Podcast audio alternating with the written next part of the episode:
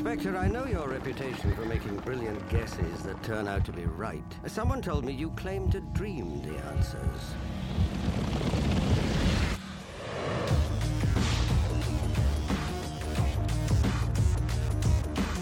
Sometime this evening, a bank teller was murdered in George Yard. That doesn't sound much out of the ordinary. It was the way she was done, Inspector. It was the way that she was done that cries out for a man of your talent. He can foresee the victims. I saw her. I saw her face. Your vision's about me. Most definitely. You know, they used to burn men like you alive. He could sense the suspects. He must be someone with money. And how do you know that? This ain't killing for profit. This is ritual. But for an inspector in charge of the world's most infamous investigation, He's punishing them. I want double shifts within this area. You'll have mayhem on the streets. I believe this was done by someone with a working knowledge of dissection. An educated man, that's preposterous. the last thing he expected I want you and your friends off the streets until I can sort this thing out. I do trust you. was to get close to someone who would be next. Jack the Ripper's not finished.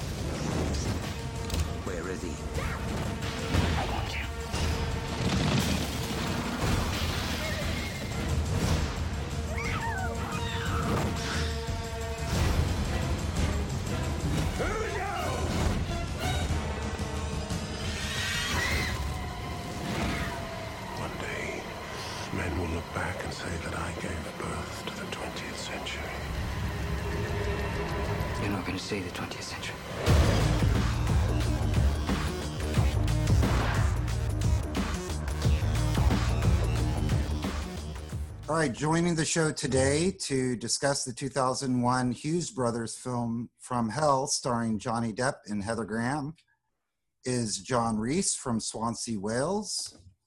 Matt Hoods coming to us from Finland. Hello. Brian Young is in Buffalo, New York. Steve Stanley is in Bristol in the UK. All right. And William Ellis is in Arkansas in the USA. Thank you, everybody, for joining the show today. Thanks for having us. Thanks for doing it. Thank you.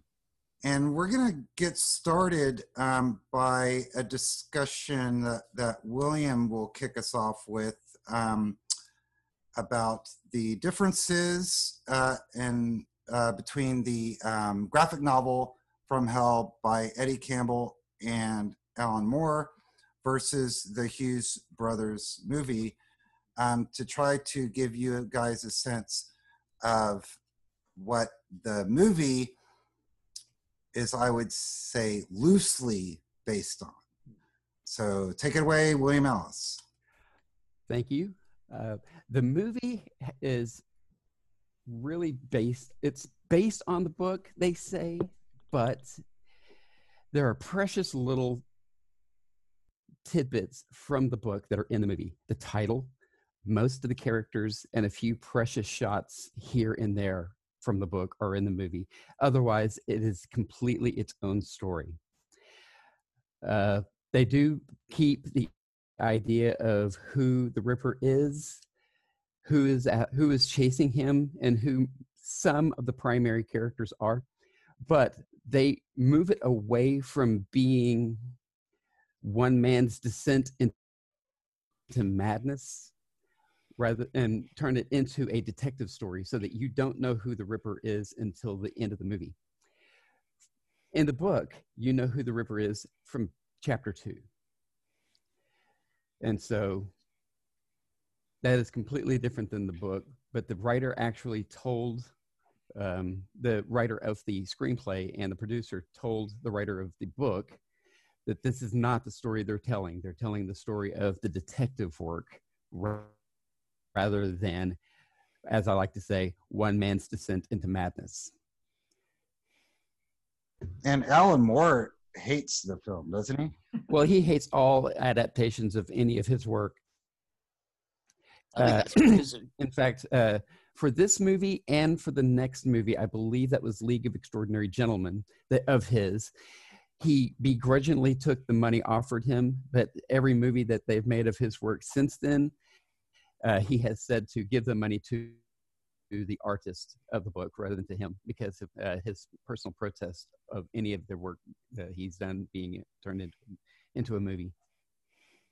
Okay, so when you said that um, the movie's intention was to portray this more of a detective story where you don't discover who Jack the Ripper is until the very end, they weren't very successful in, in keeping that suspense. Um, I don't think so. Either. Audience, were they?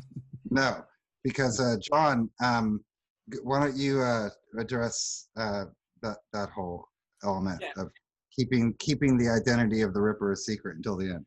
So every shot of the Ripper during the murder scenes, you know, you don't see his face. It's either his face is in shadow, you see it from behind, or you know, his head is cut off. Um, but then they keep on using Ian Holm's voice, and he's putting on like a whispery rasp, but it is obviously him. Um, and the filmmakers apparently wanted it to be a murder mystery. So in the director's commentary, they keep on saying about these red herrings they put in to make you suspect other characters. Like you're meant to think it was Kidney, you're meant to think it was uh, Prince Eddie, you're meant to think it was someone else. You're meant to think that he was Abberline at one point, apparently. But they use Ian Holm's voice, and it's obviously him. Um, so worst murder mystery ever. and a couple of things about that. Um, so for, they weren't they they failed um, on so many levels with um, Abberline's ability to astral project and see visions, tell the future, go back to the past, whatever was going on with him. But I guess John, you're saying that the that was the the the director's intention was to, or the screenwriters, whoever, was to kind of use some of those vision sequences um, in a way that might make the the viewer of the movie suspect that it, it's Abberline doing the killing. Yeah. Right. That's Yeah, how. That's why that that was the vehicle that they they used to to hopefully create a little bit of doubt and go, oh well, maybe Abberline's the killer. But mm. that didn't doesn't really work at all, does it? No, yes, it's that they combined the characters of Abberline and Robert Lees, who was, you know, the psychic in the in the book and in the whole royal conspiracy theory. Um, they combined those by making Abberline psychic. Uh, they gave Abberline these visions of the murders, um, and it's you know they wanted the audience to think, oh, is he having visions or has he just done this and he's half remembering it in dreams?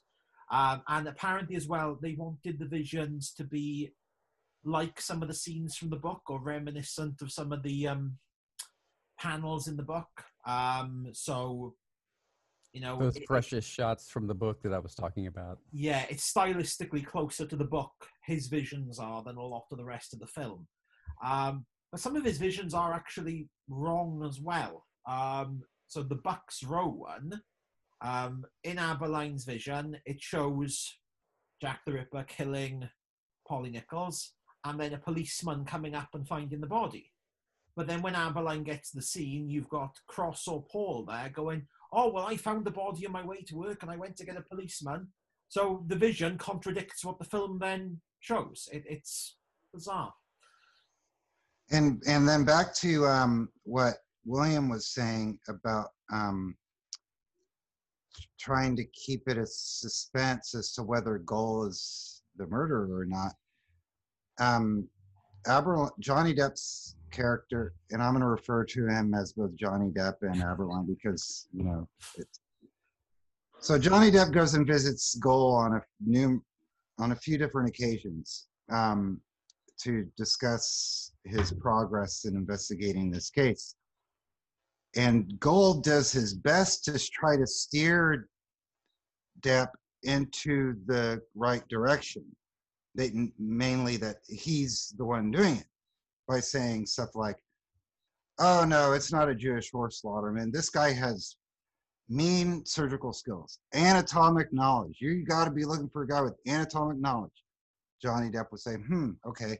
Goes back, comes comes back and visits Gull later with more um, information about the case, and Gull is again having to drive home the point. You're looking for an experienced surgeon who did this. You know, like a big flashing neon light arrow pointing at his head, and it's me, it's me, it's me.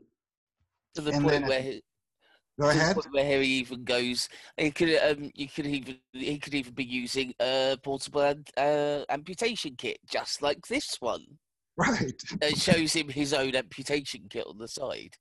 Right. He does also do stuff to point suspicion away from himself. Like he's on about um, how you know the killer would need dexterity and skill and stuff, what, what, and you know the hand used to commit the murders, while he's holding his own hand post-stroke awkwardly because he can't use it. Mm.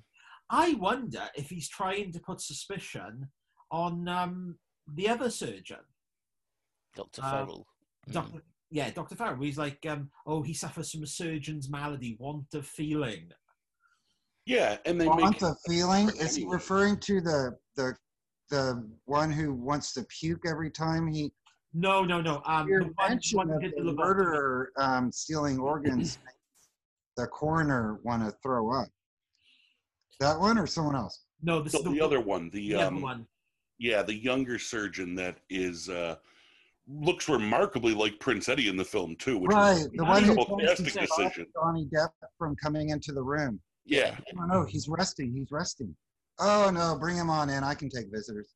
That'll, yeah. Um, and then at the end, of course, um, go back to trying to telegraph the fact that he is the murderer. So Johnny Depp goes back to visit Gull and said, "Hey, I've I've found out this whole Masonic angle to this whole thing." At which point, Gull just lays it all out, just provides Abberline with the full confession, right? So, so I mean, you like John was saying, the idea that it's not Gull from, you know, scene one is is just preposterous. It leaves really nothing to the to the viewer's imagination. So I I'm surprised that that the directors um, thought that they were creating this big murder mystery. Yeah. But to me, it is is is a um, a really tired detective film noir kind of trope about the wounded police officer slash detective or whatever who um, falls for the female lead who happens to be either in the trope the prime suspect or who becomes an eventual victim right?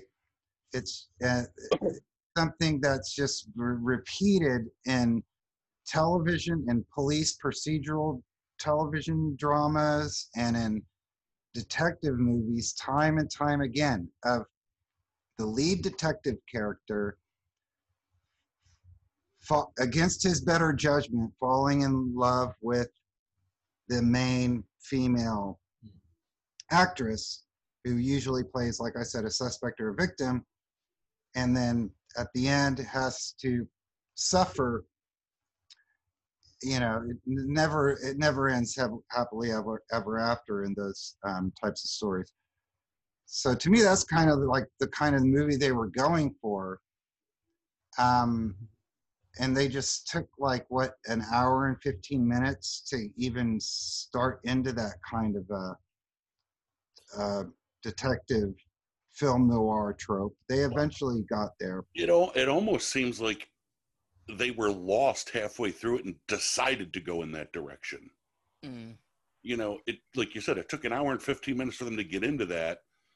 It, it, it was like partway through the film, they're just like, you know, what would be really cool. if And he no one's seen this before. Yeah I, I wouldn't be surprised. The film went through a lot of rewrites apparently, and by the sound of it, they were rewriting well into filming. Um, so yeah, I would not be surprised. One of Yeah, the things that the, one of the things the directors said is that people were surprised that they would be doing this historical fiction story like that, but they said that they took it as a, a story about street violence, which is something that they uh, were familiar with because of growing up where they grew up and uh, the environment they were in. There was street violence quite often, and so that's how they were treating this was as a street violence story as much as a detective story. and I can see that as maybe their their their their best attempt at creating doubt as to who the Ripper is Mhm. with the Nichols gang as they kind of a plot. Um, in in that Tabram's murder, it's unclear if they attribute that officially to the Nichols gang. It seems that um, Abberline's character does because he makes some comments about how she was murdered that differed, and so no, no, no, Tabram was the Nichols gang murder. Um, but then they they keep on coming back, but the characters just in general as a as in in the, the all of the characters in the movie um including Depp and Heather Graham's characters are so poorly developed that when we see the Nichols gang at the beginning, McQueen and his sidekick,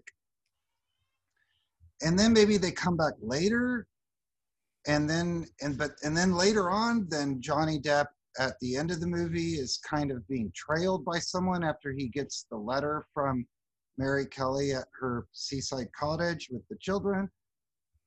It's unclear if the Nick if that guy is, apparently it turns out it, it may have been Special Branch who was following, but it's unclear. Yeah, like, that was special branch, but it oh, confused the hell That's out of what me. I got out of it.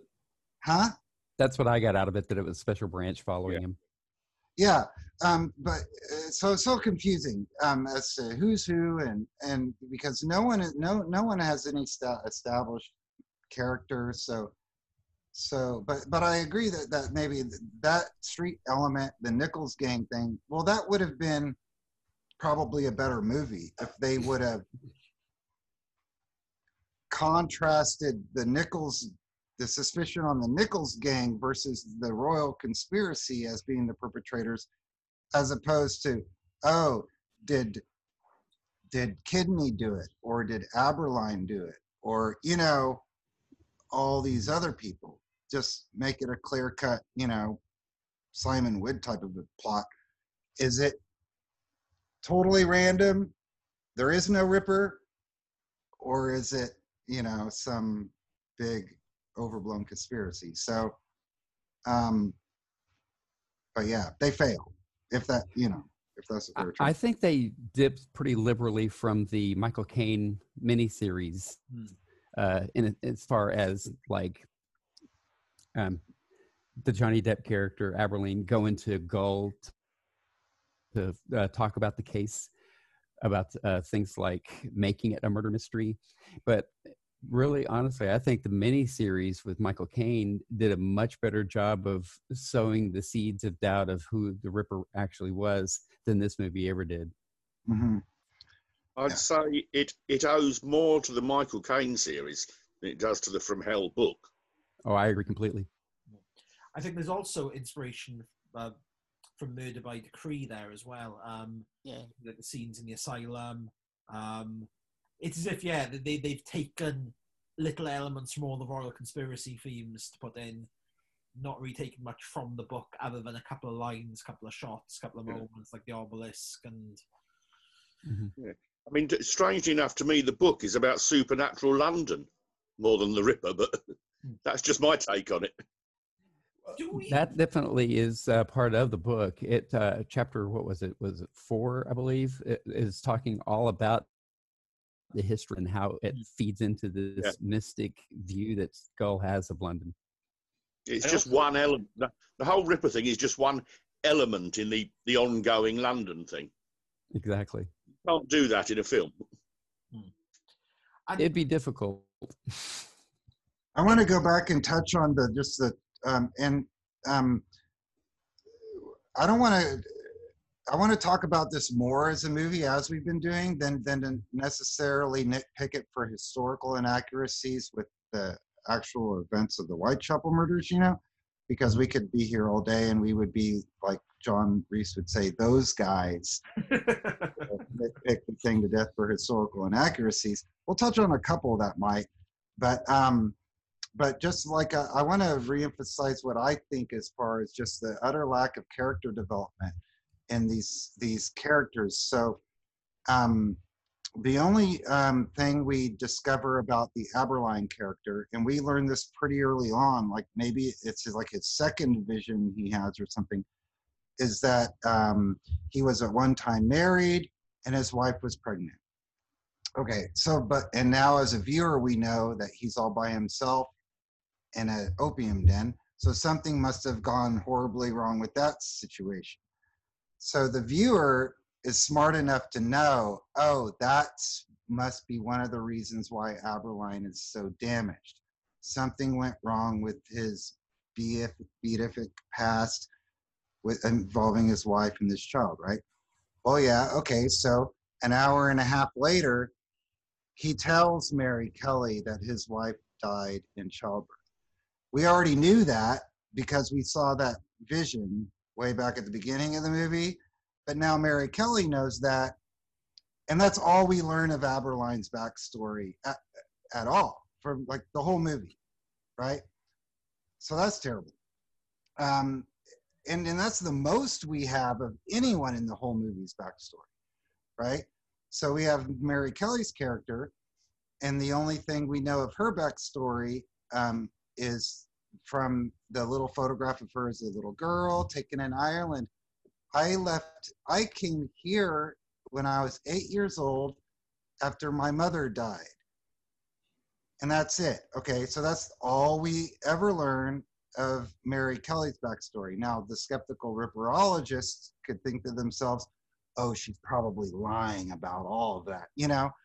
But um, nevertheless, that's all we learn about Mary Kelly's backstory. So these are our two main characters, and that's all we know about them as characters, right? It's terrible. Um, and then and then it just goes way downhill from there, where the sisterhood of, of unfortunates or whatever they want to call themselves um, and that gets into another pet peeve of mine that i'll bring up are so um, hollow and nothing. And like i couldn't tell which which um, unfortunate as they like to repeatedly call themselves um, were um, which victims like you i didn't know who was supposed to be who until they died.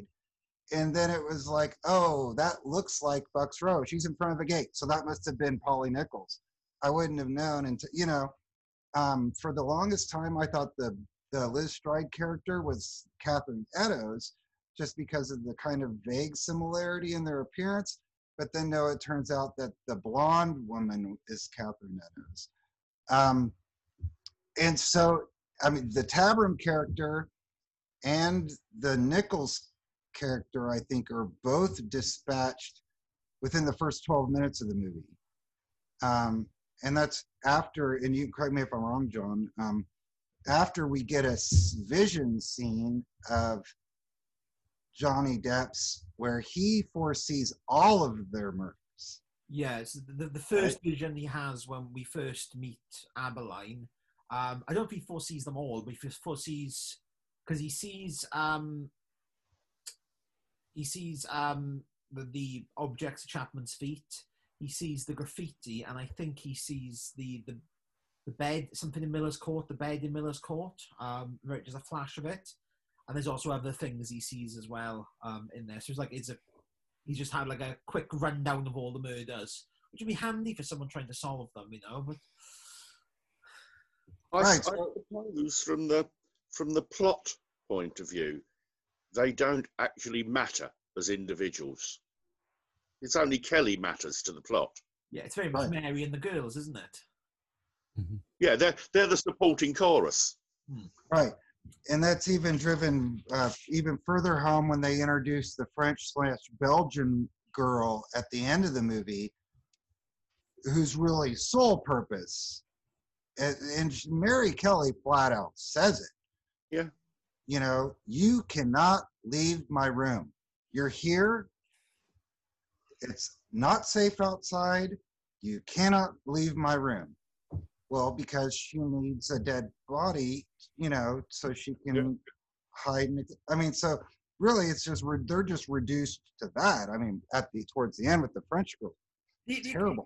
the exception seems to be Liz Stride, who does get a bit of development as this aggressive, alcoholic, Abrasive. sexually exploitative lesbian. Um, Yeah, that no one seems to like. Even her friends don't like her. I mean, so I don't. Yeah, and I don't understand what the point was um, to um, making that abrasive lesbian type out of Liz Stride. Um, I I'm wondering if that's like a reference to the book where Mary Kelly is bisexual at least because there's a pornographic scene in the book where she tries to get Barnett to have a threesome with this girl Julie or Julia and uh, I'm wondering if it's a reference to that and they so you stride instead because you can't have the leading lady as bi or lesbian. I don't know. From what I There's a- no, I remember, Matt? from what I remember, I seem to recall seeing an interview with the Hughes brothers where they were talking about why they took the movie and why it was offered to them, and then referring to the films they've made in the past, like the film they made before From Hell was a pseudo documentary called American Pimp. And they said, We've learned in our past filmmaking about street work, uh, sex workers and street walkers, and their romantic relationships tend to be with each other or with other women that rather than with men.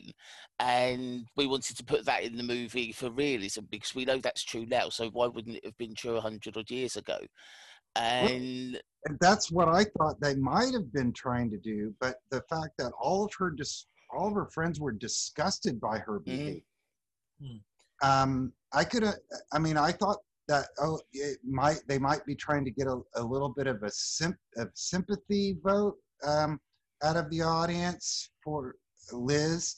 Um, being a lesbian in such where apparently it was just completely shunned even by her friends but then they almost treated it like she was like mentally ill right i mean her her abrasiveness and you know like when like she, and this is only in like two scenes because that's all they afford any of these other women it's basically two scenes. So she um like force kisses um one of the friends like in front of the 10 bells or something and that causes her to say oh get away from me. Go away. I don't want to see you tonight. And she walks off and then the second one is she, when she tries to assault the french girl in, inside of mary kelly's room. So the woman is just portrayed as this completely unstable you know person. So it's like i don't know. It's not just Liz though, because in this in the earlier scene where Liz does sort of force herself onto Polly, um, just before um she does that, Annie Chapman takes says, "Here's one for the Nichols boys and one for me," and takes Polly's money and wanders off. So they're showing them to be kind of predatory on each other as much as friends. They're kind of stuck together by circumstance rather than actual friendship, and they don't, like you say, they don't give enough time to explore any anything. They just set it out there. This is how they are, and they stay together because. Yeah, and they also. Oh, go ahead, John. Oh, thanks, Ryan. They, they do reference in the commentary um, why they had the, the whole lesbian thing in there as trying to be another exploration of the sexual hypocrisy and double standard at the time. Um, so, you know, the these prostitutes are, you know, disgusting. They're what's wrong with the world. But, you know, the men are quite happy to use them, and the upper class men are happy to prey on women in Whitechapel and slum it, you know. Um, and they wanted to show that it was a similar thing with Liz Stride, the sexual hypocrisy. She's disgusting. She's what's wrong with the world. It just doesn't come across like that to me. But yeah and if it's like what matt was saying um that, and I agree with their point that, um, you know, if you do have this sisterhood of prostitutes or whatever, you know, that lesbianism probably isn't that uncommon.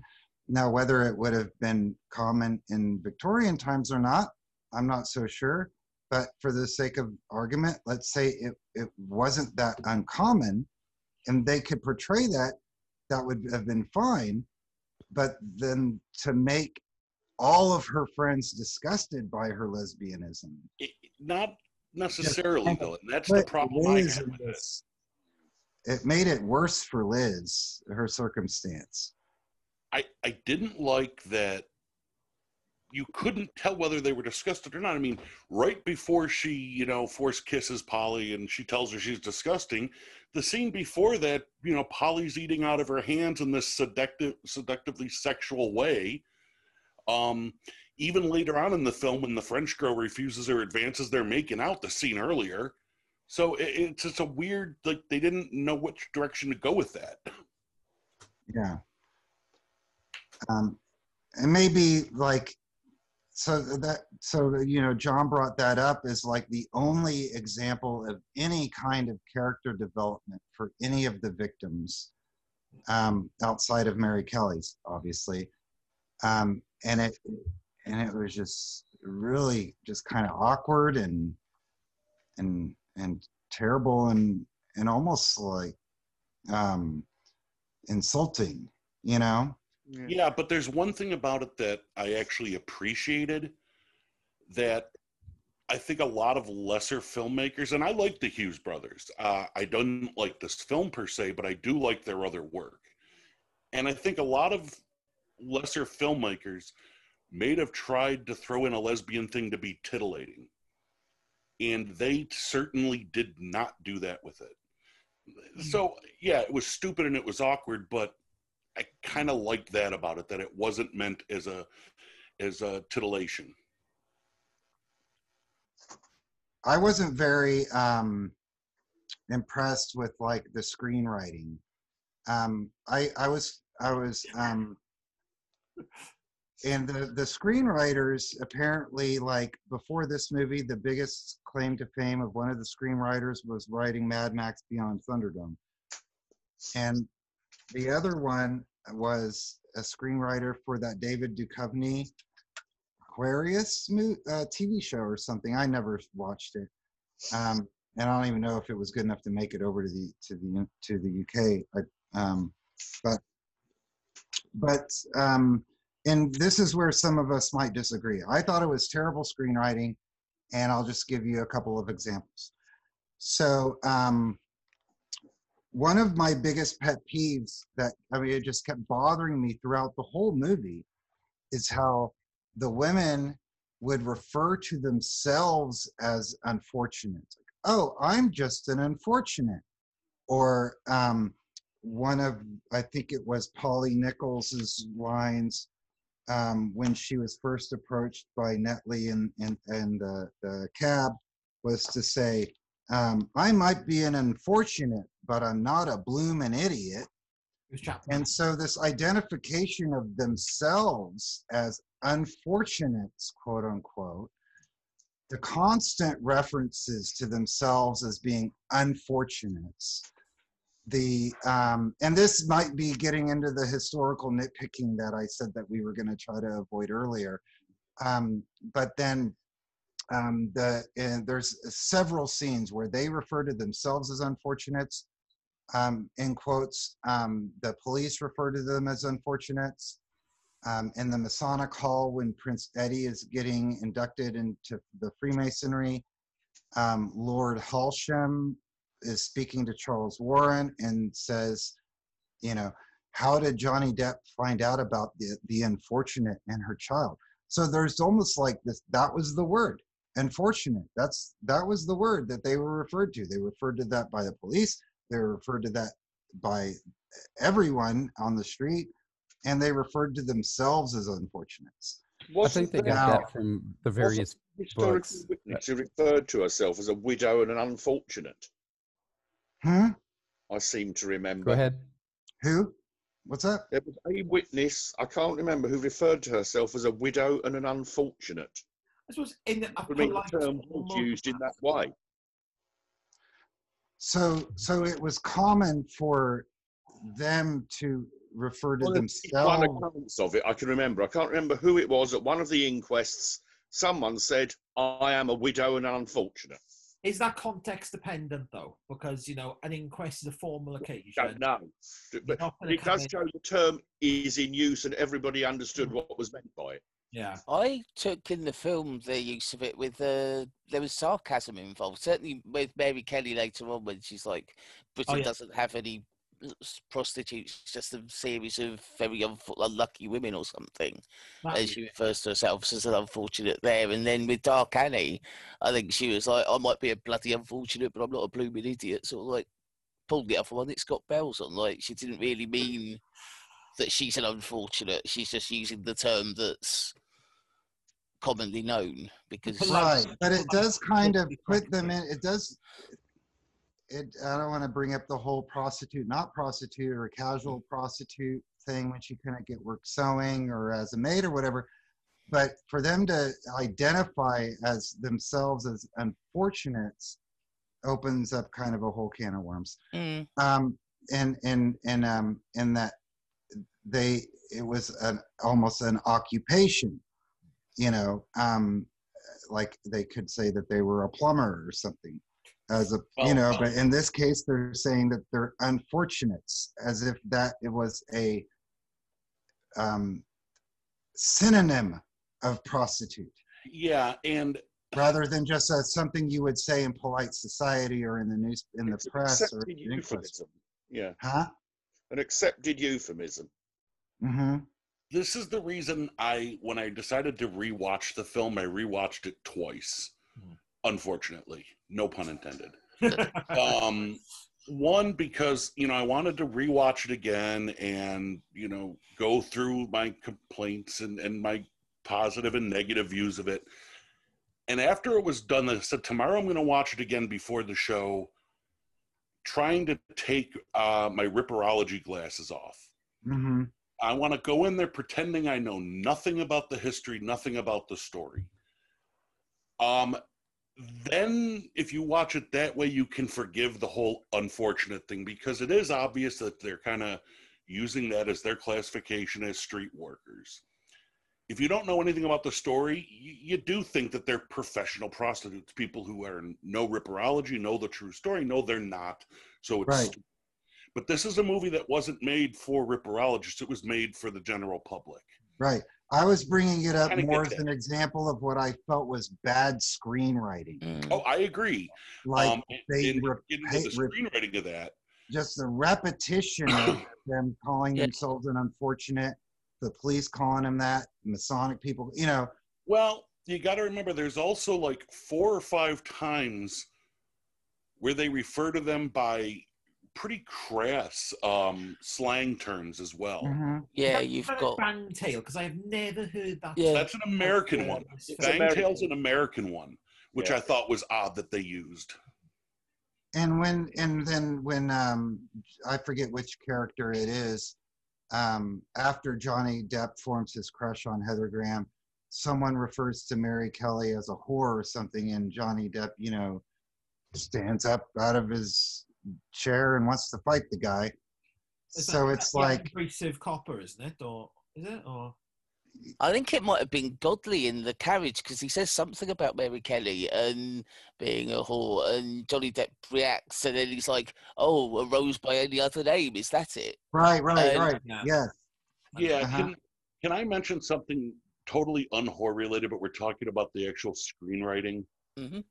One of the one of the few really redeeming things about this film, I thought, was Robbie Coltrane's performance. I think I he's agree completely. brilliant. But I think some of the dialogue they gave him is so fucking bad. I don't know how he got it out. It still made me like him. hmm And I'll give you an example. No, it- Another okay, so we we establish, uh, and it repeats itself throughout the mini movie that he's a Shakespeare buff, and so um, the first time we're aware of this, I think, and then when it's made completely obvious, is when they're in the precinct room, and um, and uh, Abberline is drawing the Masonic star on the map or whatever. In, at that point, On incomplete of the five-pointed calling for the increased beats. And that's when um, Godley uh, says, What, John? To the troops behind him. Once more to the breach, dear friends. Once more to the breach, dear friends. And the and then you get this comedic reaction shot of the Bobbies not getting the reference. And so he has to turn around and say, disperse. Like that's what it means. Wah, wah. Well, I've actually done something similar in real life. That doesn't surprise me. I've, I've sat in the break room in work um, with, with my colleagues and we were about to go back and I said, and I have said once more into the breach, dear friends. And they just looked at me as like, what does that mean? So uh, Yeah. I've done that. Hasn't everyone? so that and that comes back um, a few times more times in the movie um, oh like there's oh like in the Goulston Street graffito scene well he was he's not Shakespeare you know Yeah. me- me- the writer of the uh, graffito uh, so uh, It's almost as if someone's trying to make a caricature of me with Godley, really. um, so um, another example of what I think is is uh, poor screenwriting on this one is um, the first time that um, Abberline meets Mary Kelly, which is at the funeral of either Tabram or Nichols, one of the two. I can't tell them apart. Um, when um, I mean, uh, De- Depp is established pretty early on in the movie as being like a terrible detective. Um, were it not for his visions, he would not have solved this case. No way would he have solved this case. Um, because he, um, Mary Kelly has to inform um, Abberline that uh, McQueen, they're like talking, they're talking about McQueen blackmailing them. He's like, who's McQueen? Don't you know who McQueen is? He's the head of the Nichols gang. No, I had no idea. And then uh, Mary Kelly um, says this line to him Surely a strong, handsome man like you can do anything you put your mind to. Which is a line that must have been in a good 200 movies prior to, I mean, just a terrible, poor, poorly written. Just really, are we gonna? So she's gonna say that If you looked up cliche? cliche in a dictionary, that line would be there. Yeah. Um, so that was just terrible. Um, and let's see here. Um, I have written down here bad writing all around. Um, Talking about that funeral scene, I remember the directors lamenting over the fact that uh, a lot of the men did not take their hats off as the funeral procession went past, and they said that they, that was a mistake that they had made. And I said to myself, if you think that's the worst mistake y'all have made, then you need to rewatch your movie. Yeah, and then just one more example of what I think is really terrible screenwriting is when after their, um, I believe the second date is when he takes her to the gardens outside of after they finish visiting um, Annie Crook at Marylebone Workhouse, which has its own set of problems. Um, will uh, they uh, they go out to the garden and then they go into the art gallery because he wants to show Mary Kelly the portrait of Prince Eddie. Um, but right up at the top of the stairs, first she's encountered the big portrait of Queen Victoria.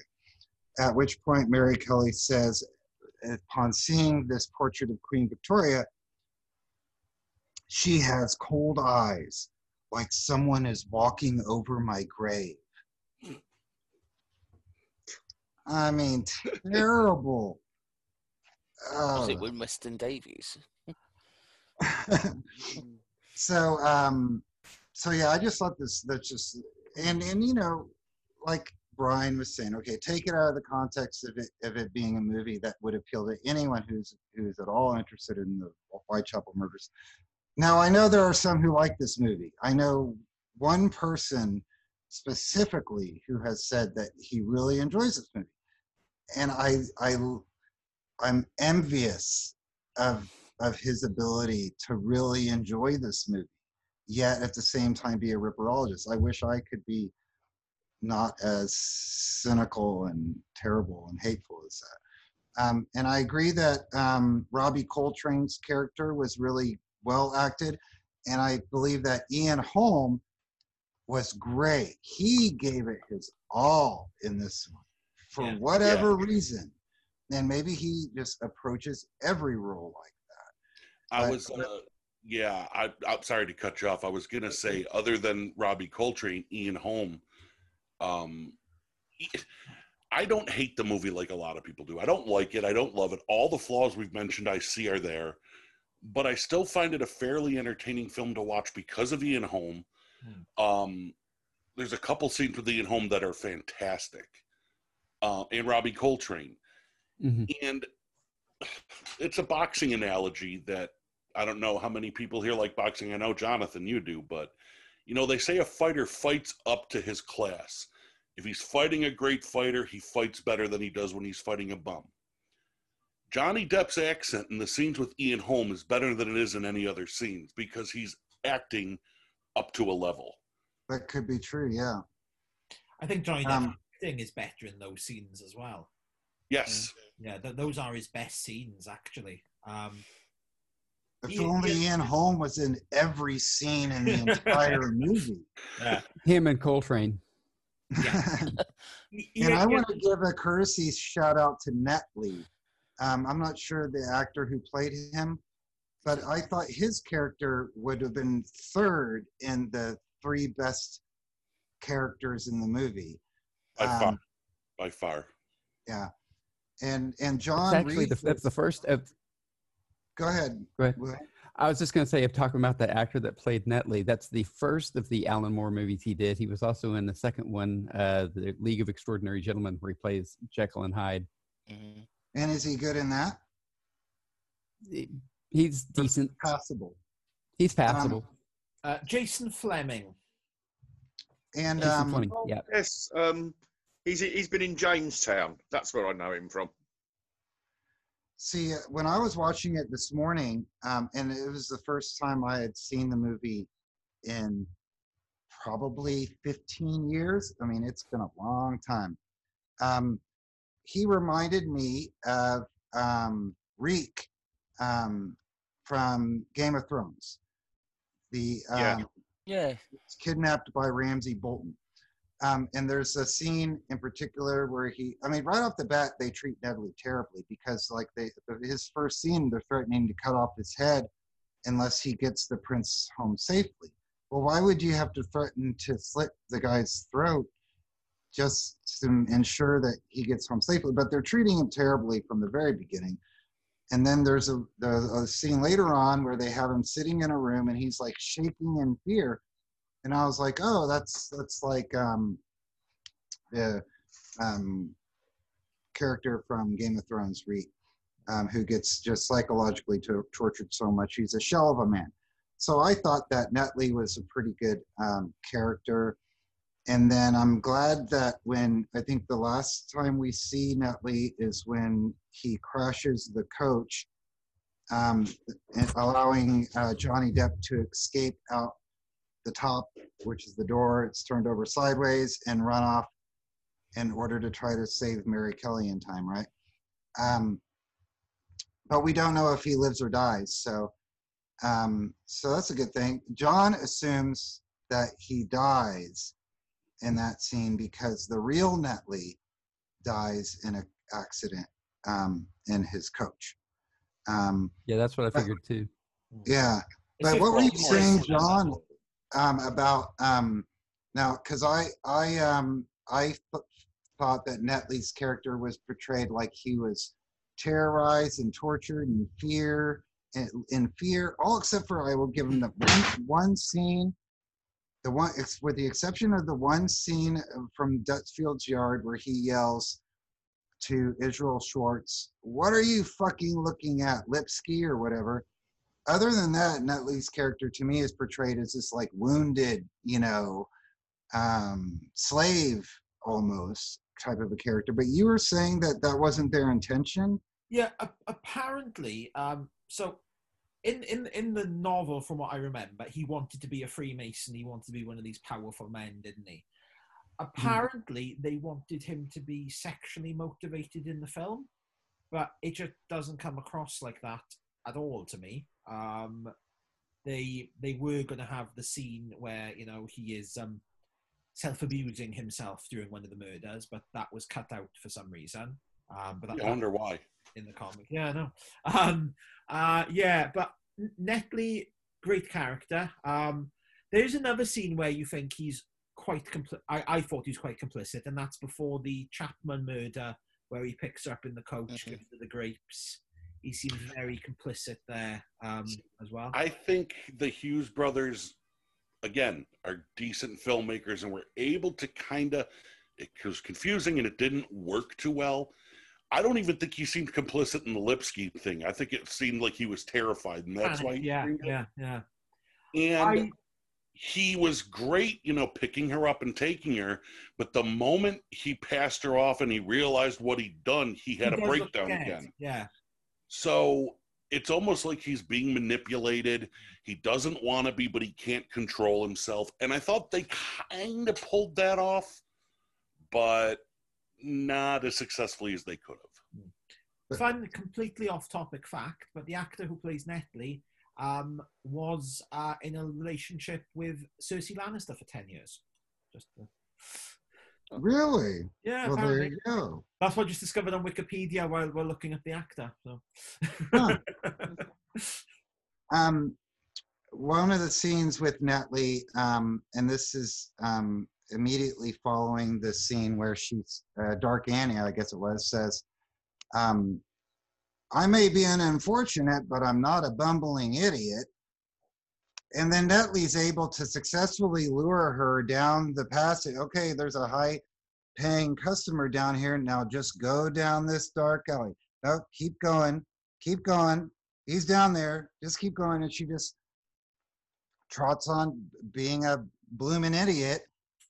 You know, he's able to lure her back into the, the backyard of Hanbury Street, apparently, um, to her death. So in that scene, Netley's kind of more of a co- conspirator. An active co-conspirator.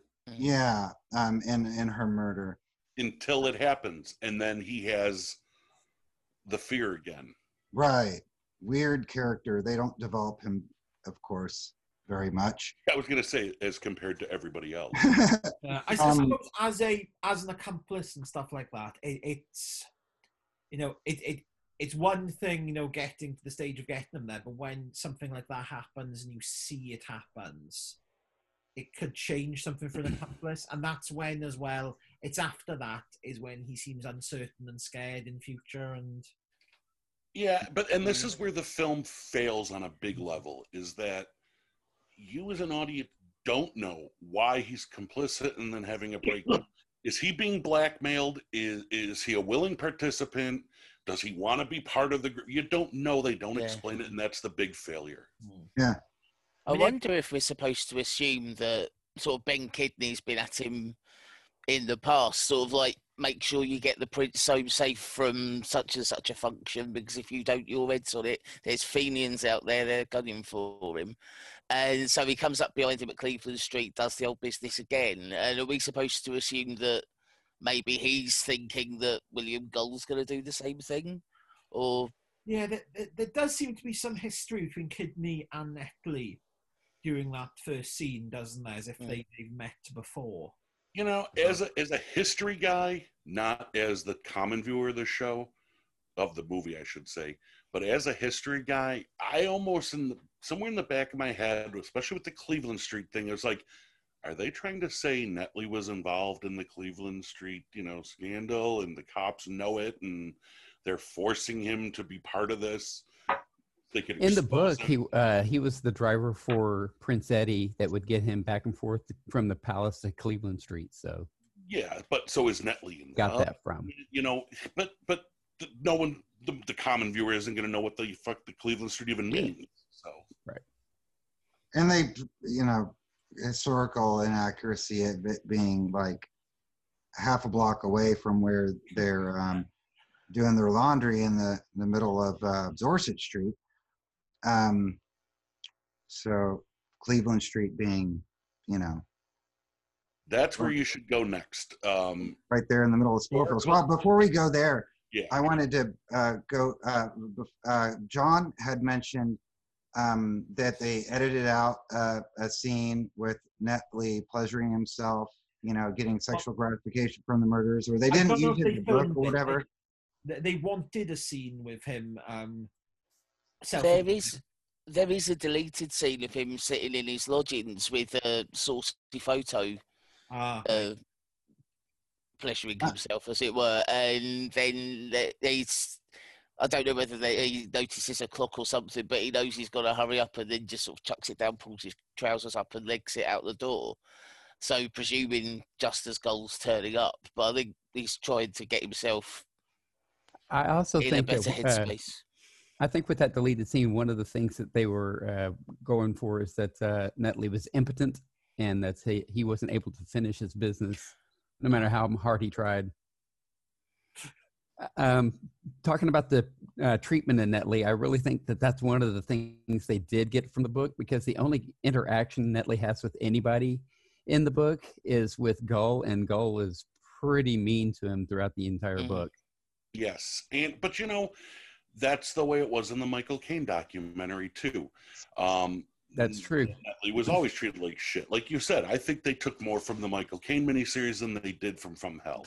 And what I actually pisses think me that off, they uh, dipped pretty liberally from a whole bunch of different places. Oh, yeah, but Royal what- Conspiracy. but the Caine one is uh, the more, where they went most to.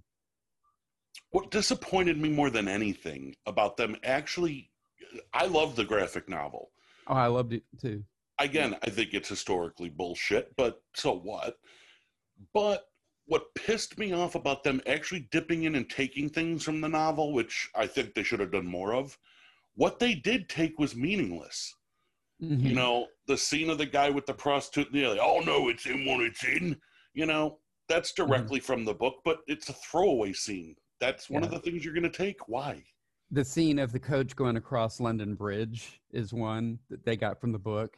Yeah. Uh, the scene of the light coming through the keyhole is one of the things they got from the book. But literally, there's just so little of the book in the movie that they're barely able to get away with calling it uh, the same title from hell.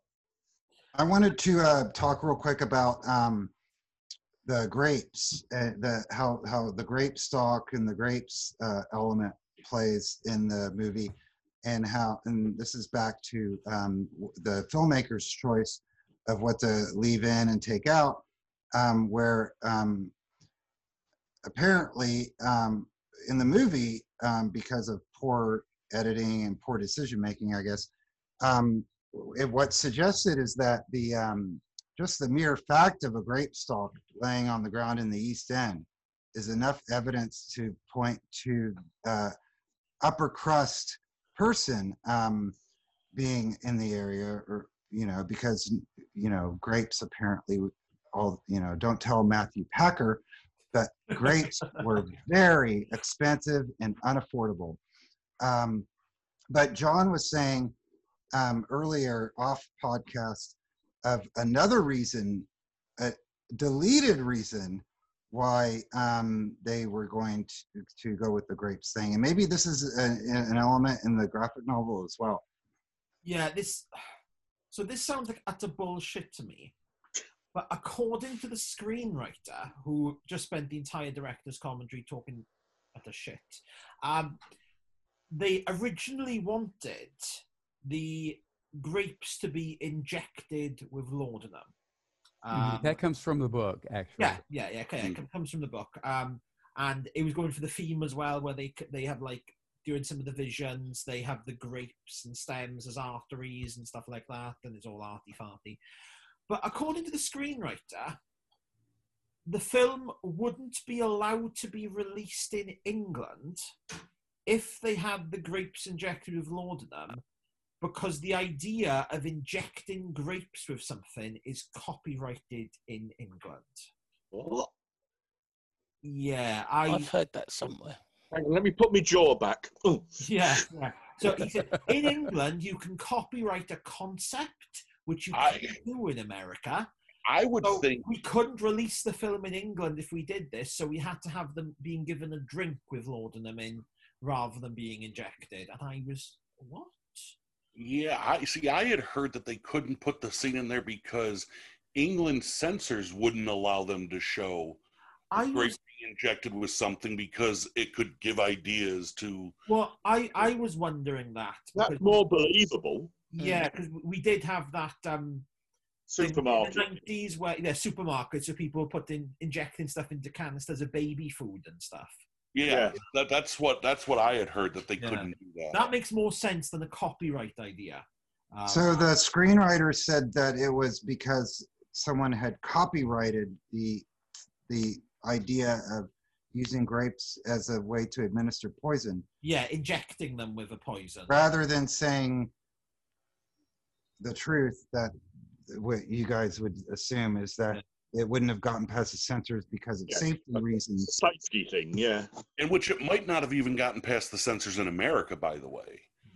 Um, well, we, is a we've had our own similar scares with um, Yeah. yeah. food tampering and stuff, and the Tylenol. Tylenol and all bottles. that stuff. Remember that one, Jonathan? Yeah. Um, but so um, they chose to leave the grapes in. The problem with this whole thing in the movie is that they then chose to leave the idea of the grapes and the grape stalks underneath all of the victims in the movie. Hmm. But take but but remove even after they had to remove their purpose Well, because they and used then the old, decide that only rich people could afford grapes, and so that's suspicious. which they took from the Michael Caine miniseries. Which which is It's this idea of ludicrous. putting the women a luxury that they could never have, isn't it? It's a temptation. Mhm. And Matthew Packer sold them in his stall on.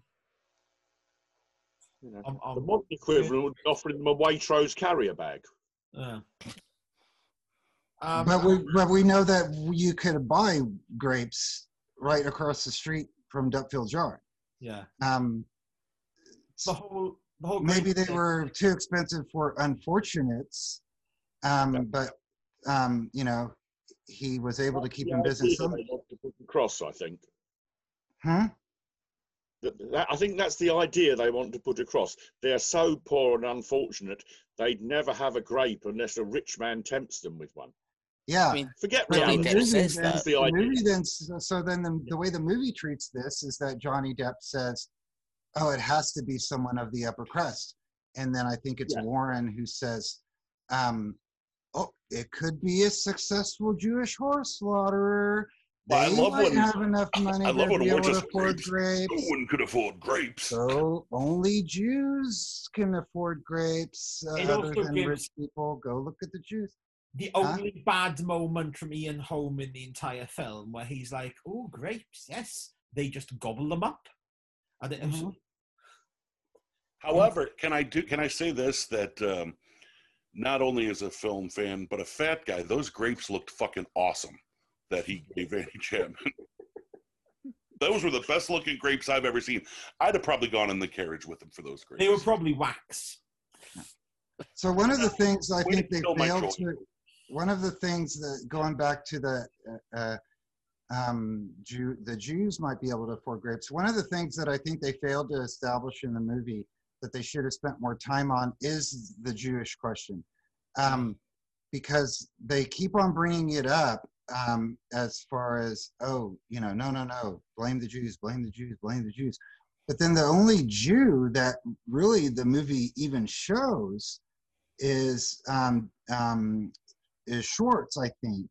There are Um, there are a couple more because just after the Chapman murder, it shows like a pogrom in the middle of Whitechapel. Yeah. All these people burning down Jewish shops, and you see these terrified-looking Jewish people in the windows and stuff.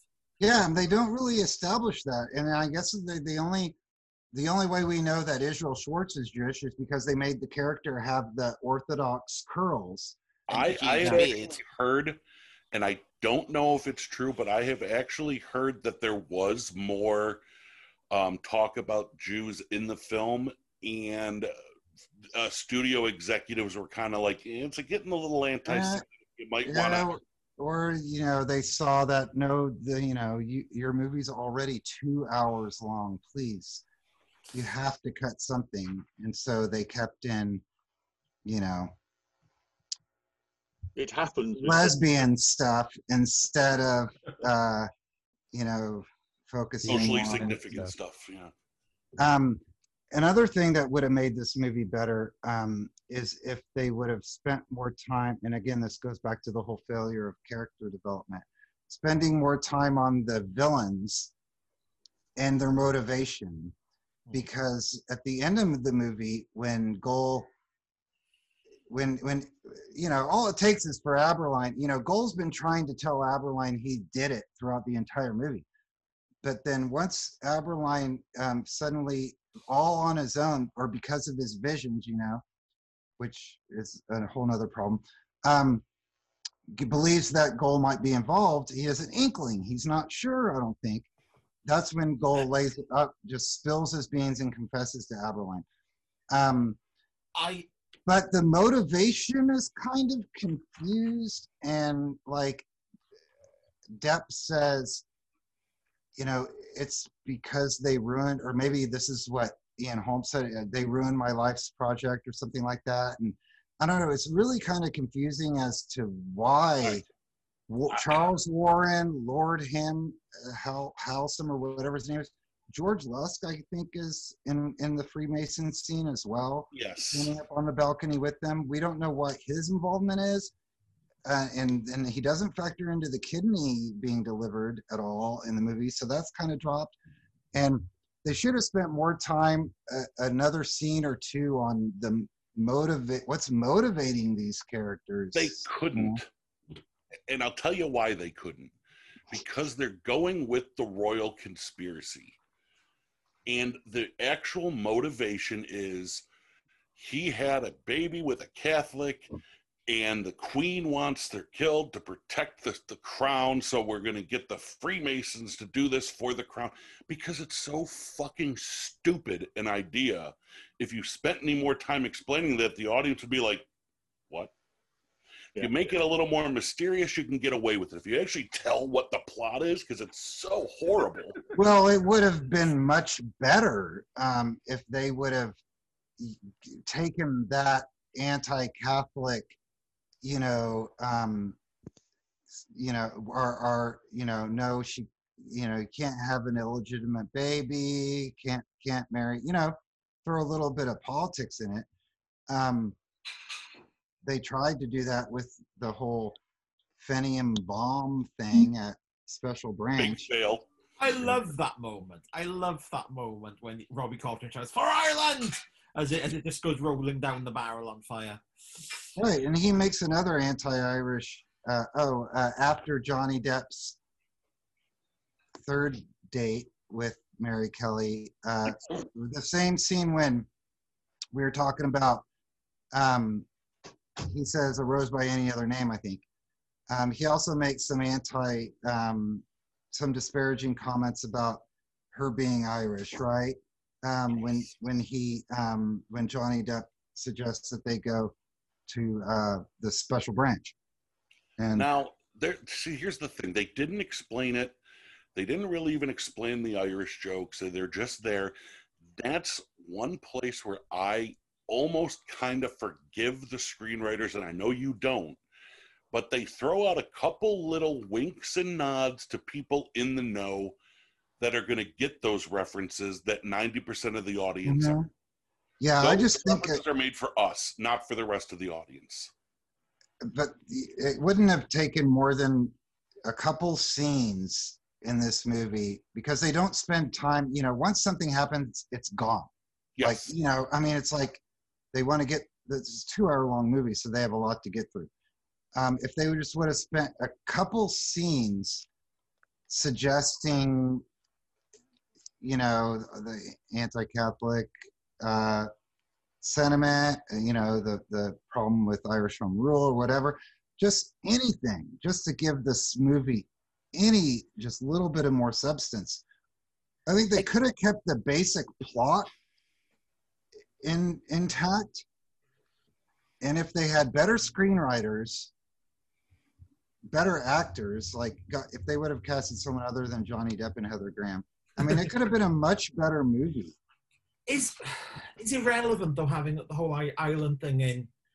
Yeah. Because Even though she is Irish, she's not Irish. It's Yeah, and it was irrelevant, but like I said, it was just a wink. It was for people like you and me to go, "Oh, I get it." yeah. Not for the whole audience. They, you know, th- that was just a line thrown in there for pe- for nerds like us. But it, it to- but it would have helped the the the villain's motivation a little bit it, mm. because it's just terrible. It's just muddled and terrible as to why. Yeah, but those little jokes were just Carol Burnett tugging her ear for us. That's Right, all but. I mean, what's the audience supposed to like? A, a non-ripperologist to go right audience. past them. How are they supposed, would, would they understand No. what what motivated um, Sir Charles Warren and Lusk and Lord Hallsham and the Queen Victoria and Gull to, to do this? I mean, it doesn't doesn't make any sense. No, But because it wasn't bad writing in that part. doesn't make any sense. The whole royal conspiracy doesn't make any sense. Mhm. So trying to make a fictionalized version of it make any sense just isn't. I mean, You know, Johnny Depp tries to explain it at one point, but yeah, You know, you're right, and, and, and Steve's 100% right that the royal conspiracy doesn't make sense.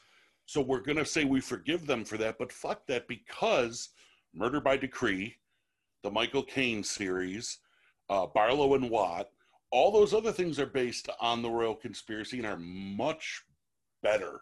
They're much more well written and much better productions. I think the thing you mentioned, Murder by Decree, they stumbled a little bit with the conspiracy because you get the whole final denouement of Holmes sort of laying it all out there, and he's like, "I've got evidence," and slams it all down, but it's just paper in his hands. Yeah. Because he can't explain the theory because it's bollocks. Hmm. Yeah. But I do love that scene though. yeah, oh, it's a fun scene, but you've got him. And it's- You just have to accept what he's my saying. favourite fictional conspiracy. Of all the royal conspiracies in fiction, Murder by Decree is my favourite. We're going to talk about Murder by Decree next. I think that'll be the second uh, movie we tackle on, on this series. but Um, with this one, you get that odd scene. Well, that scene right near the end as well, because you have Johnny Depp saying to the Ripper, sort of, "Oh, you ruined your life's work and all of this," and then Gull turning around and saying, "Yes, whatever," and agreeing with him and going on about all the, the mystical stuff too. But then right near the end, you've got Lord Hallsham talking to Queen Victoria and her saying, "I only asked him to deal with the problem. I didn't tell him to go and do all of this." And But it's then like, he says he has been loyal in his own way. Like, well, I asked him to take the dog to the vet, but instead he cut its head off. But I suppose it's not working anymore. to be fair, her eyes were cold, True. like someone walking over my grave. one of the victims, you know, um, really early on, um, they all collectively realize it seems that they're being hunted, but then they all, you know, blooming idiotly go willingly along with um, their murderer. Um, that is was I think that's didn't make any because sense. Hmm? a- at its core, the film is a slasher flick. Mhm. And in a slasher flick, even though they know there's a homicidal maniac hunting Yeah. down everyone, they still make stupid decisions and go off on their own and all that. It's just it's it's a genre cliche. It's got to happen. Yeah. And I think the even have the final girl that survives, Yeah. just like a slasher flick. I Um, think the scene that epitomises the fact that it's a slasher flick is this Stride's death because what literally happens, he stands up and turns around, and then there's the throat slash. Right. Yeah. That's very graphic. Yeah. It's I think it's also the best portrayed murder um, Mm. in the film. Yard. Yeah. The most accurate of a lot of really terrible, Hmm. inaccurate portrayals. Um, yeah. So uh, yeah, the Dutfield Yard murder. It has um, Diemschutz's um, discovering the body with his pony and cart. It has Schwartz being yelled at, uh, called Lipski while he's walking down the street. Um, I want to talk, and then we'll we'll get close to wrapping it up about um, the problem I had with um, Johnny Depp um, and his visions, um, and because it's confusing. Again, um, to me anyway, the whole movie just confuses the hell out of me. Um, but but so the beginning of the movie, we we discuss how he was able to see into the future, like he predict or he, he he's able to cyclically vision all most of the murders or snippets, the graffito, things like every you know, the movie throws everything at you that's going to happen in that little vision, and then we get a second vision with um, his, like I said earlier, his only backstory that he was once married and his wife tells him that she's having a baby, right? Is it a vision or a dream or a memory? It- I don't know. It's hard to tell. That's why it's so confusing because you don't know what his deal is.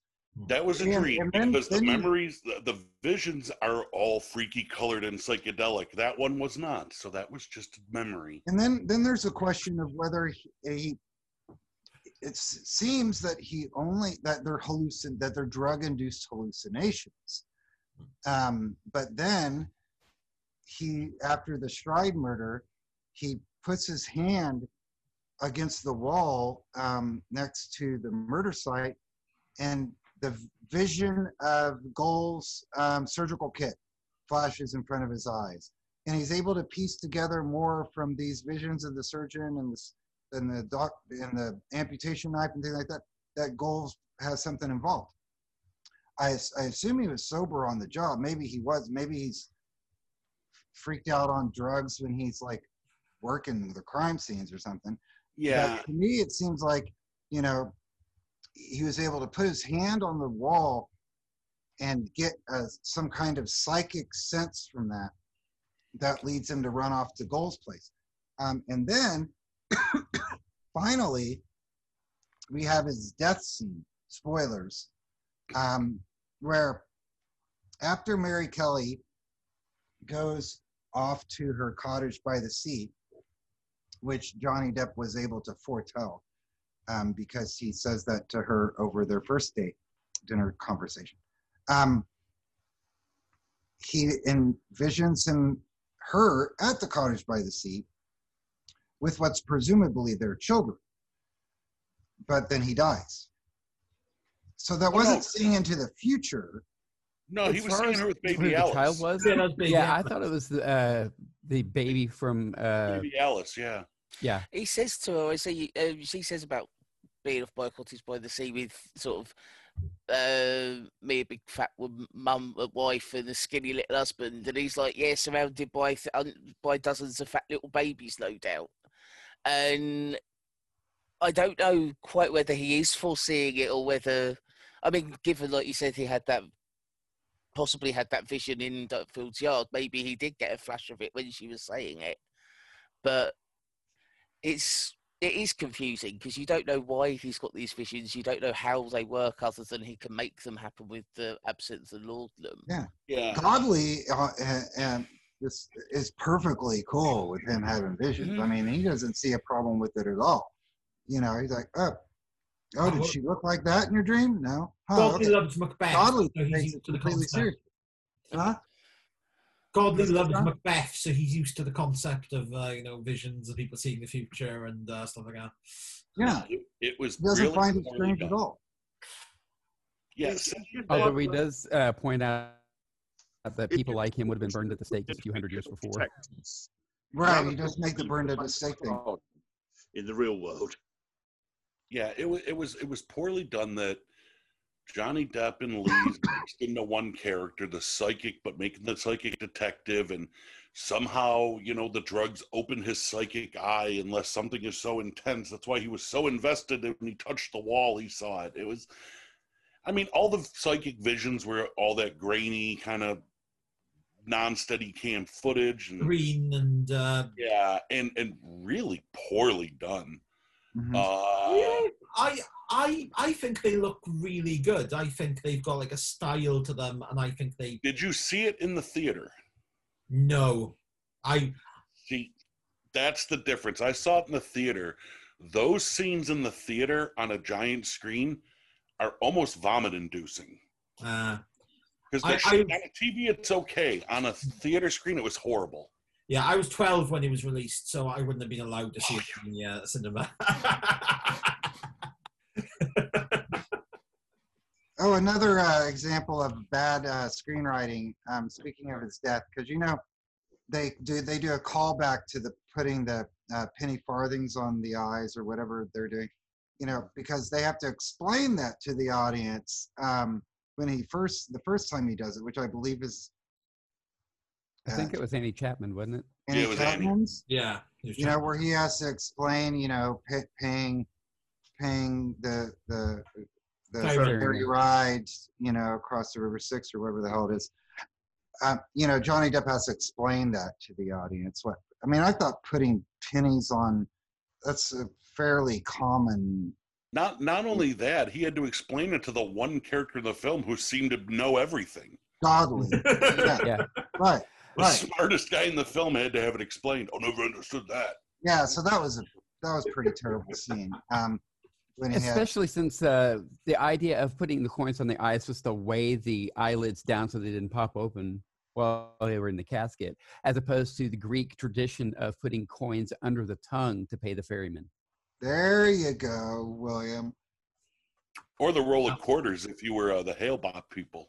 Yeah, so he was wrong, in fact, um, as to the reason why they. Yeah, they, they get it completely wrong. yeah. Always Thank you for pointing wrong that out. is the question. You were What's that? talking about uh, Johnny Depp's uh, substance abuse and how it led to the psychic visions and everything. Uh, the substance abuse, they got that largely, I think, from the Michael Caine one Mhm. because he was battling alcoholism during that. But uh, also, they were combining uh, Abberline and uh, Robert James Lees, who was the psychic medium for the Queen, uh, making them into one character so that he was having psychic visions. Well, how is he going to have the psychic visions? Like, Well, the substance abuse, and they specifically go with, uh, you know, they up the ante from what Michael Caine was doing uh, by instead of making alcohol, going into harder drugs. And uh, one of the things about that, uh, if you listen to the director's commentary, the very last thing that one of the Hughes brothers says is, "I'm rambling now because I just hit the pipe." Yeah, yeah. So I think they uh, were kind of pushing a message of you know drugs are okay, eh, you know if used in the right way Yeah, or drugs free the mind. Yeah. Yeah. Isn't And that point in Johnny Depp's career too. Um, I mean, he had just done Fear and Loathing in Las Vegas a couple years prior, um, and then Sleepy. He was in the Tim Burton um, thing, um, which he still is terrible. Um, Sleepy Hollow, that type. Of, so Johnny Depp's kind of um, image that he was going for back then, um, Mhm. in the early 2000s, was one of um, you know, this Hunter S. Thompson type of, you know, drug fiend creep. There was uh, one thing that I wanted to touch upon in the film, and this is somewhere where you might want to insert a clip because it didn't make sense to me. And I believe it was at Polly Nichols' body. And Godley's standing over it, and Johnny Depp is kneeling beside it, and he turns and looks, and they take a picture, and you actually still see the still image of the photograph taken. Right. Like that had some kind of historical significance when there is no photo of Abberline. Yeah, that was a I don't weird. get that. Why was that there? Can anybody explain to me why? There's Because it was in, obviously like, look how significant and important this is. Click, there's the camera. hmm Especially also since the only uh, time. Moment- Go ahead. uh, there's a similar moment in the Chapman murder where someone takes a photo over the wall. Um, But there's no still shot there, but it's like almost as if they made a point of it. But Yeah, but th- they actually freeze it in the still of Johnny looking directly at the camera. Like it means something. Like it's imitating an, a, a, a, a truly existing Yeah. photograph or. Yeah. Yeah, but the only time that a, a photo was ever taken at the scene was with the uh, Mary Kelly killing. Mhm. Otherwise, and you do see the, cameraman, and, and the, there's a um, cameraman in the room in Miller's Court too, standing out in the, in the background, waiting to take those pictures. Mhm. Yeah, that was But pretty. historically speaking, that was the only time that a crime scene photo was taken at the Ripper, uh, Right. Ripper investigation. Right. Um, so uh, another thing that, and um, this is something that Brian and I were disagreeing with earlier, but so, and maybe it's the cynic in me um, of all, all of the bad uh, screenwritings, because I have a hard time buying the idea that they were making inside jokes that only ripperologists would get. I just, I don't know. I don't put, I don't put that much faith or intelligence in the Hughes brothers. I don't know that they necessarily were trying to give a wink and a nod to Ripperologists, but people who had read the book, I can see that. So what about the Joseph Merrick scene where Yeah. the um, Treves, I assume, character um, introduces, um, I would, ladies and gentlemen, I present to you Joseph Merrick. Oh, John. oh, oh, no, I mean, I mean John Merrick. Like he gets his Joseph Merrick's name correct the first time, but then, but then corrects himself by getting it wrong in the popular popular way that his name is wrong. Now I, I- love that. I chalked that up because I guess I'm an asshole or something to terrible screenwriting. Well, see, Um, that's a given. You're an asshole. We all know that. So we can just. But but you there. your take on it is that it was an inside joke. My That's take on it is only yeah. for those in the know that Yes. that jo- Joseph Merrick was historically, for whatever reason, called John Merrick by Treves in Treves' book. Yeah. That's the only thing that made sense to me. That's I- the only reason. That's the only way I could I uh, understand that scene.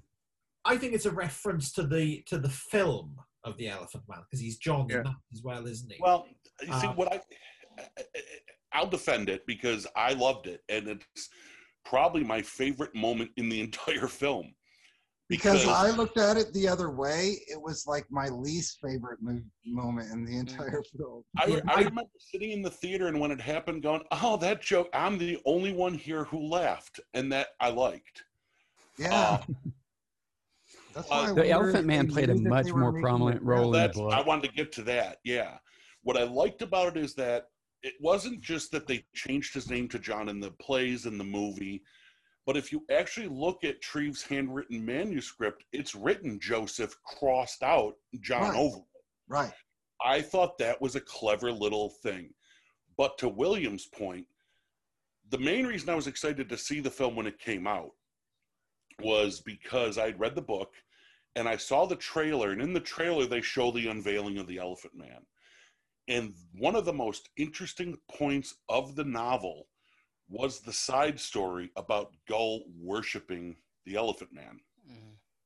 And when I saw him in the trailer, I'm like, they're going to go with that plot line mm-hmm. and they dropped the ball. They spent all that money on the makeup for him, and it was really good makeup, full body cast makeup that was fantastic. And then that's it. Why do that unless you were going to go with that plot line? Why waste that much of your budget on that makeup? So, according to the director's commentary again, um, it was another way to demonstrate the double standards and um, of the time because they're all there gawking at the Elephant Man. Um, all of these high-to-do doctors and donating money because of it, um, and then um, they're, they're comparing it to you know them then going slumming in Whitechapel. That's what they were going for, according to the um, production team. No, they're wrong. I don't think it was. I, th- I think it was also a way to sow the seeds of their red herrings because it's like the a couple of scenes before you see the hands of the Ripper preparing the grapes and the absinthe with the laudanum, and he's got a shaky hand, and then you get to that scene and the Elephant Man's unveiled and it cuts back, and you see Doctor Ferral being all, oh God, doesn't he look disgusted? That's bloody brilliant, and William Gull stood there with a look of awe on his face. Yeah. And then a couple of minutes later, they're all signing checks, and there's Prince Albert Victor with his shaky hand signing a check. Now there- vision as well. Abberline's first vision, Um, as the Elephant Man. the Elephant Man Yeah. in the streets. And then there also there's also a scene very early on in the movie with the Gull. I think it's in Gull's um, room or whatever, where the paintings on his wall are of people with deformities. Yeah. Or like portraits of people with facial deformities and stuff. So you kind of already get the sense that he's into some of the more abnormal, um, you know, medical stuff. Which is why they should have gone with that plot line from the book because it was Mhm. really great. Um, but that's one of the other things I didn't like about when we were comparing historical inaccuracies with accuracies. I loved the joke that they make John Joseph. That was great. But then right after that, it shows them that they're at a fundraising festival with all these, you know, black tie tuxedo party, which is not what happened. He was presented to the pathologic, pathological society, and donations were gotten through the newspaper. Mhm. So they totally dropped the ball on the historical accuracy of that, and I thought it was ridiculous. It was never a black tie affair to come see the Elephant Man. Um, but Again, if they're uh, going to put him in there, and like I said, Yeah. it must have cost so much money for that makeup to not go with that. There's that scene in the book where you know Gull is sitting down in his in his rooms with uh, with Merrick, and it's one of the best scenes in the book.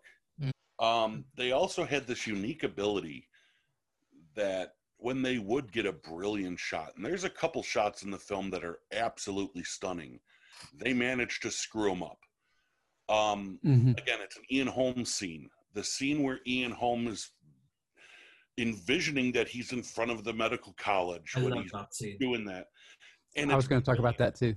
and it looks so good. But remember what happens when it ends? It goes to that horrible pan up of a matte painting of the skyline, and it just destroys the whole image because it's Mhm. such a horrible uh, follow up shot. Yeah, there there's a couple there's a couple instances also where the the directors didn't seem to know how to end the scene, um, so they just faded to black, and then they'd come out of black, coming out of like Abberline's um, record player, gramophone horn, or whatever, you know. Insert commercial here. Right? Yeah, exactly. Right. Maybe it was set up intentionally for a commercial break. I see. Um, that's, um, that's a film technique that David Lynch uses a lot, but David Lynch does it right. Where you don't notice it. Yeah. Um, Yeah. yeah.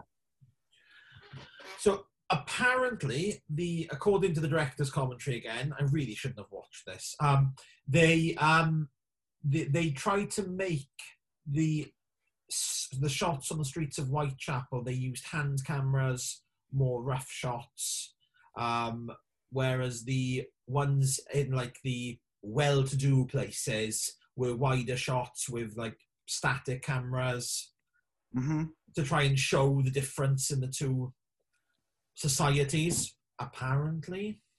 And You that know- makes sense. And this is something John and I were talking about before the show, in that I guess they filmed in Prague, um, and it, and it's. But to me, there's an uh, a artificiality almost about the outdoor scenes that are supposed to be taking place in the East End, almost like it's on a the back lot of Universal Studios or something. You know, I, Um, so I don't know like how much exterior shots they filmed in Prague. I mean, you can kind of tell some of them, and versus what they built on an indoor set. But some of them, especially the ones in front of the Ten Bells, are look really like they filmed it on an indoor set somewhere, a studio set, and and as you can tell, uh, or, or I think I could tell, and that's tell ya. contrast it with um, other shows that are filmed in the East End uh, or that take place in the East End, like Year of the Rabbit, I think does a really good job. Our American friends might not know this one um, because I don't know if it's played in the United States yet, but um, it's a parody, I guess uh, you would say. Have you seen Year of the Rabbit, uh, John Reese or I Matt? Haig? haven't. I need to Uh, see it. People keep on telling me I need to watch it, but I, Hey, it's like a it's like a parody of uh, uh, Michael Caine type of a movie. I mean, the Detective Abberline. It's kind of a drunk deal. I don't know. You guys have got to see it. The Elephant Man's in that too. Okay. Um, and or Call the Midwife. I think plays in the United States. even though it takes place in the 50s. They film in um, in Chatham or somewhere where there's docklands. Uh, 80 acres worth of Victorian buildings, authentic Victorian Mhm. buildings. And the exterior shots of those two shows and are recognizably East End to us ripperologists. You know what I'm saying? There's a familiarity that we have with that that those kinds of locales, and I might be nitpicking um, because most people don't have a clue what the Victorian London looked like or the Victorian East End. But to me, Prague, it just looked phony. And I um A lot of the shots did. Hmm? I, I agree with you, Jonathan. I um and this is something I didn't think about so much 20, 25 years ago when first seeing the film, but rewatching it, um it didn't look authentic. At the time everyone talked about how it was the most authentic looking, but the people, the streets, everything seemed a little bit too clean. Yeah, I agree with that part. Yeah, Mhm. I I think that the, the the street sets, I think they look really good personally. Um, you know, I I've wondered about what's left of the Victorian East End, and you know, I I think it is the missing gaps to me. Um, but what you say about the people is true. Like Mary Kelly's hair is so sleek and clean. Her dress is lovely. You know, they, they wouldn't have been that nice clothes and stuff. I think the wardrobe department and the uh, hair and makeup department failed there. But um, no, I, I, I disagree about the way the sets look, the, the outside East End shots. I really like them. Um, I mean, they I think they look whole- better when shot at night. I think the day shots were uh, were uh, kind of exposed mm, what it's you know th- this is clearly a set this is uh, i think some of the sets were built outside so they could use natural sunlight Yeah. but still they it it was clear that it was a set whereas at night they could kind of hide some stuff in some shadows I think they built around a square quarter mile, didn't they? Of like they Mm. built the downstairs of Christchurch and then and the bit of Fournier Street with ten bells, and then Mhm. areas that could vaguely pass for murder sites. But it was just like they said in I, I found the um, production designer's interview on YouTube earlier, and he was saying that it's like he laid it all out on paper and then when he went out to see it they were just putting the facades up on these 12 20 foot tree trunks. And they are just facades. There's nothing else there at all apart from the few areas that needed like the Dutfield's yard and the um miller's court part it did But- kind of bother me that Dutfield's yard was kind of a narrow alleyway rather than what Dutfield's yard actually was Mm. that kind of I, bugged me. uh, yeah, like I said, it. I, I don't think it bothered me so much way back then that it does now because of Year of the Rabbit and like Ripper Street and seeing sets that look so much more authentic right. made me realize how this one didn't. I actually thought that the Michael Caine miniseries made it look more authentic than From Hell did. Yeah. Yeah. Um, Um, one of the last things that I was wanting to talk about, uh, uh, as far as the failing of the filmmakers go, uh, there's the scene where Gull is killing Mary Kelly, and he's in her room. And if you're if you had read the book, this scene would make sense. But let's face it, 70 to 80 percent of the people going to the theater probably did not read the book. And during uh, some of during one of the scenes, it uh, flashes from uh, Gull being in Mary Kelly's room to being in the medical theater in front of students, and they're standing up applauding him. And if you're just sitting in the theater, you would have no idea where that came from, what they're talk, what they're trying to portray in that. You just have no idea. If you'd read the book, it would make sense because that was when Gull was in his hallucination phase he would uh, while he was working on the body he would go in and out of hallucinations Yeah. Uh, but uh, they just totally botched that scene uh, they just flash him into the medical theater and you're not gonna it's it's a very jarring scene it's kind of threw me completely out of the storytelling whenever i saw that the first time But it looks great. It oh, really it looks does. great, think and it Ian Holm, let's face it, is an in the film, amazing actor. Was, Yeah. but uh, uh, I th- no, and think his scenes are the best. I best. think maybe uh, they've- him and Coltrane. I think maybe the Hughes brothers thought they'd set it up enough with, say, and I think it's before the Mary Kelly killing when Gull or the Ripper leaves. You see, um, he comes out the house, or just as before he comes out the house, there's a it pans up and there's the is it the Hogarth print of the dissection going on in a Right. operating theatre Right. with the the intestines being thrown over one shoulder and the That eye came from being the book. cut That out. uh, that's that Yeah. etching was also in the book. Yeah, but I think they thought maybe take that from the book and that'll set up what's happening later. People will correct. Again, collate you'd the have to have read the book to know what that is, though. Hmm. It could have been another instance of an, just an inside um, joke. Only yeah, but uh, for- w- for why have it so prominently in that scene if you're not Yeah. going to explain it? apparently it was added in right at the last minute.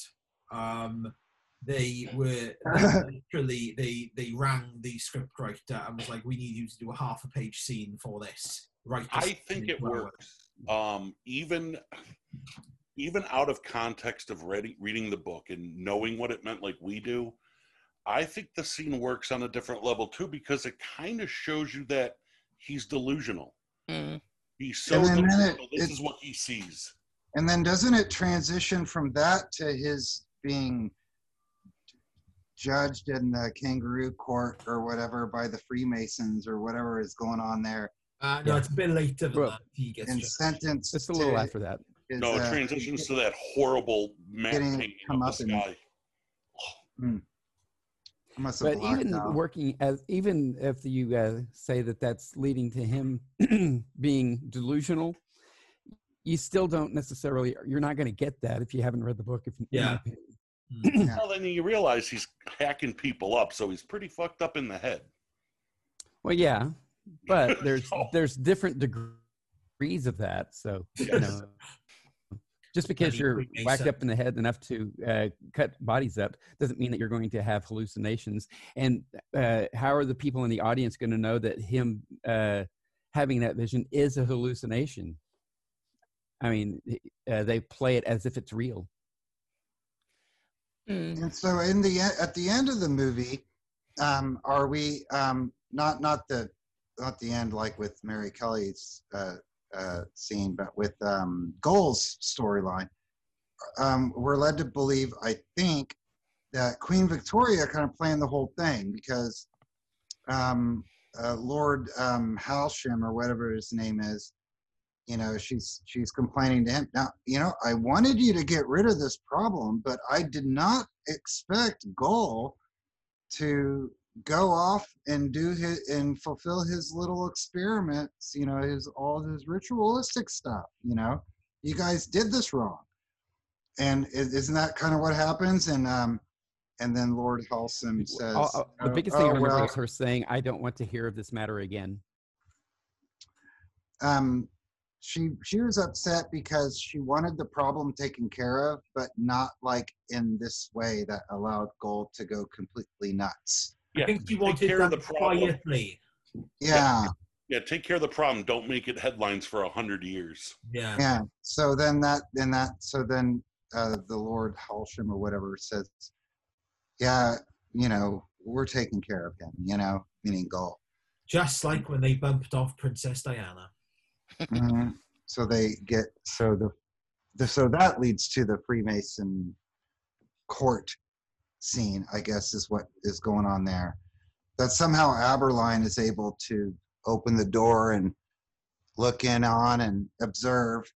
You Can, know, I, can I comment on the ridiculousness of the of the Freemasonry uh, sure. scenes? Um, so, uh, disclosure: um, I, I am on the square. Um, I, I am a Freemason, and I can tell you straight away that you would not have a Freemasons temple in a building that does not contain a bar.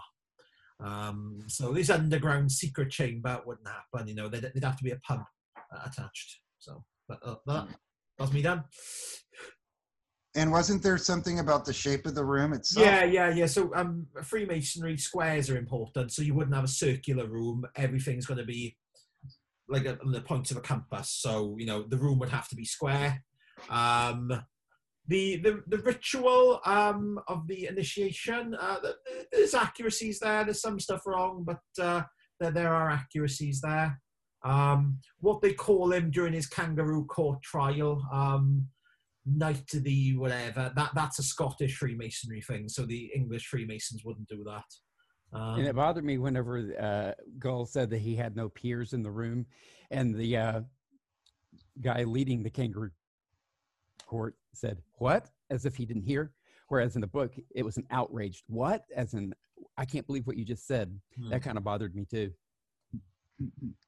Okay, we're going to wrap it up. Actually, Yeah, I think um. I, I think we've discussed it enough.